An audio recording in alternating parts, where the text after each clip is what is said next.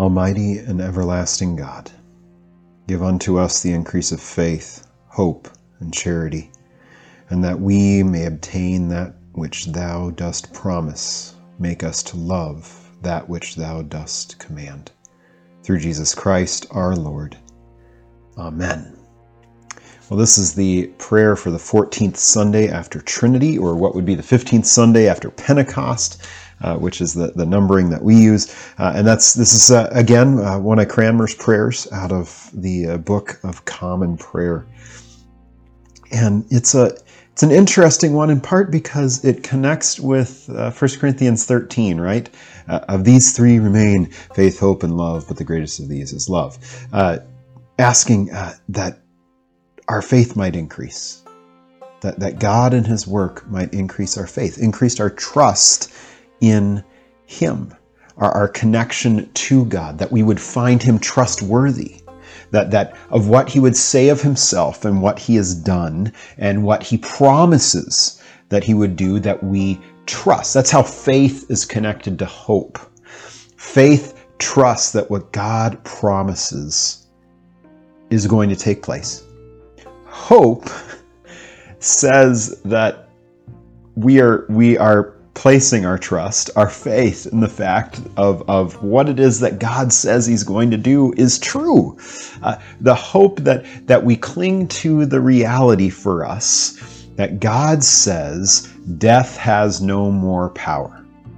So when the day comes that I am, uh, I have lost a hundred pounds and, and I'm in the fetal position in my deathbed and I have my wife holding my hand, as I take my last breath, that that's not the end, that I'm falling asleep in Christ, and that very soon the trumpet will sound, that I will be awakened, I will arise in Christ, and I will be his forever.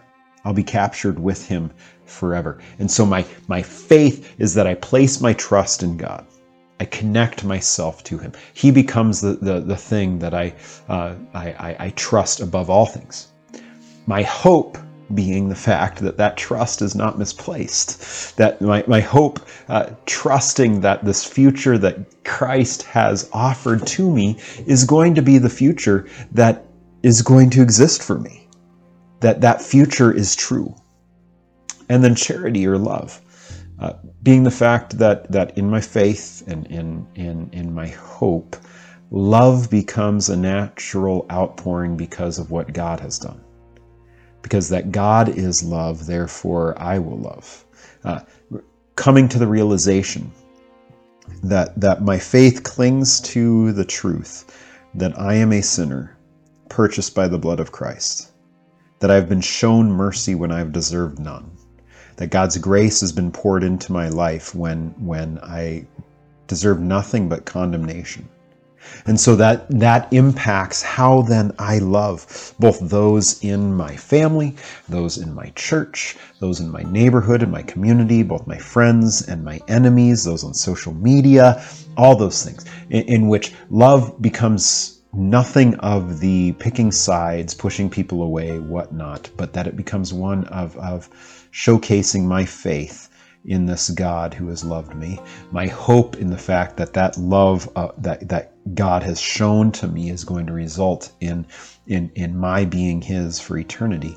Uh, and, and then that love gets poured out into others, seeing others as ones for whom Christ has died.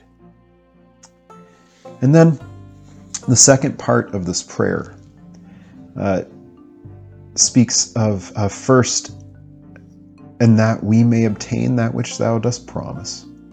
Uh, being able to obtain uh, the, the, the reality of, of uh, where our faith is placed, where our hope uh, lies, uh, where this love comes from, that we may obtain that which thou dost promise, this, this, this good news of faith, hope, and charity. Make us to love that which thou dost command. This is actually the ultimate goal of the Christian life.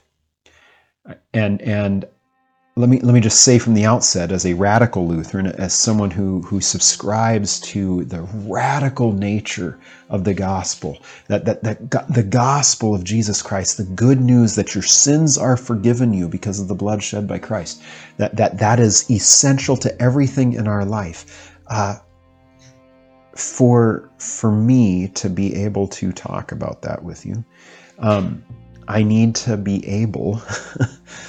to uh, uh, uh, set aside the fact that my default is to hate uh, the commandments. Well, not hate the commandments, but my default is to uh, set aside the commandments because I find the law burdensome. I find the law to be always consuming, to be always condemning, to be to be always something that tells me I'm not meeting the requirements of God. I never will. The, the the reality that I always choose a different God, that I always take God's name in vain because I apply his name to all sorts of things that have nothing to do with him, that I never take the Sabbath the way that I should, that that so many times I've dishonored my parents, that that in the words of Christ, that there's so many times in which I've allowed my own hate uh, to become like the murdering of others, uh, that I often... Um, have a lack of faithfulness in relationships, not just this idea of adul- of adultery. Uh, the way I've always taught it with, with confirmation students is faithfulness in our relationships. The the fact that uh, I I often steal time from people, not seeing their time to be as important or more important than mine, uh, or or the fact that I, there have been many times where I've borne false witness. Never mind the fact that even if you meet all of those, there's still coveting. The fact that you see something that someone else has and you've decided that what God has given you is not enough. All these things that come to accuse us, right? Well, the prayer for us is that through my faith being increased in us through God, hope being increased in us through God, love being increased in us through God, through Jesus Christ, through the love that's been poured into us, that uh, in order to obtain that which we have been uh, given, the, these promises, that God would cause us to actually love those commandments. Instead of hating them, instead of being frustrated with them, instead of not wanting to read them because they remind us of our own sin, to be able to love them and desire and pray that God would cause us to be able to somehow uphold those commandments in the way that we haven't been able to before.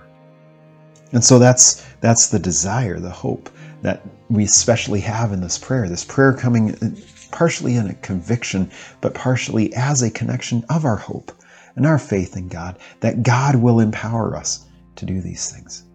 And so, church, as you go throughout this week, uh, we'll have this, as we always do, this prayer at the end of our, our readings here, uh, as well as it's always posted in the in the description. Take it, make it yours. Pray it in pieces. Uh, and allow it to wash over you, these words, that God might increase faith, hope, and love in you, and cause you to love those things that he commands us to do, not seeing them as burdensome, but somehow seeing them as joys. Let us pray. Almighty and everlasting God, give unto us the increase of faith, hope, and charity, and that we may obtain that which thou dost promise. Make us to love that which thou dost command. Through Jesus Christ our Lord. Amen. We'll go in peace. Serve the Lord. We'll see you tomorrow.